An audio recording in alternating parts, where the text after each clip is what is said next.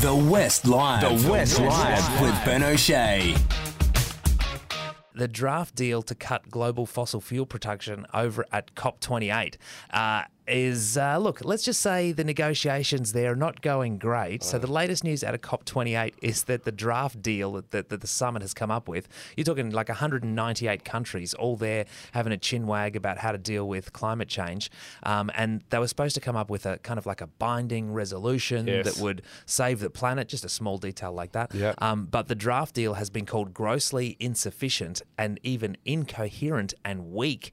Um, so the original, the original draft was uh, released on Saturday, um, and it talked about a phase out of fossil fuels in line with the best available science. And everyone was like, "Okay, do you know what? That'd be great if we come out of this COP twenty eight with that agreement. That sounds pretty good That is me. a win. But now." Overnight, another draft was published, and that phase out language removed, Oh. just disappeared. Oh. Uh, and this this card probably So what's ties it say into. now? Oh, it doesn't say anything. Nothing. It just says reduce, reduce consumption. Um, so, but it doesn't say phase out. And so, the, in that grey area, it basically means countries just don't have to do anything.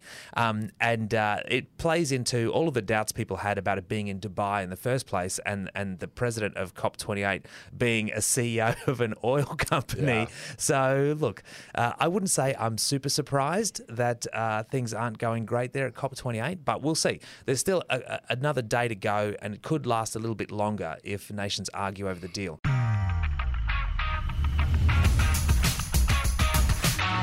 You've been listening to The West Live with Ben O'Shea. If the story behind the story matters to you, then you can count on the west.com.au to deliver.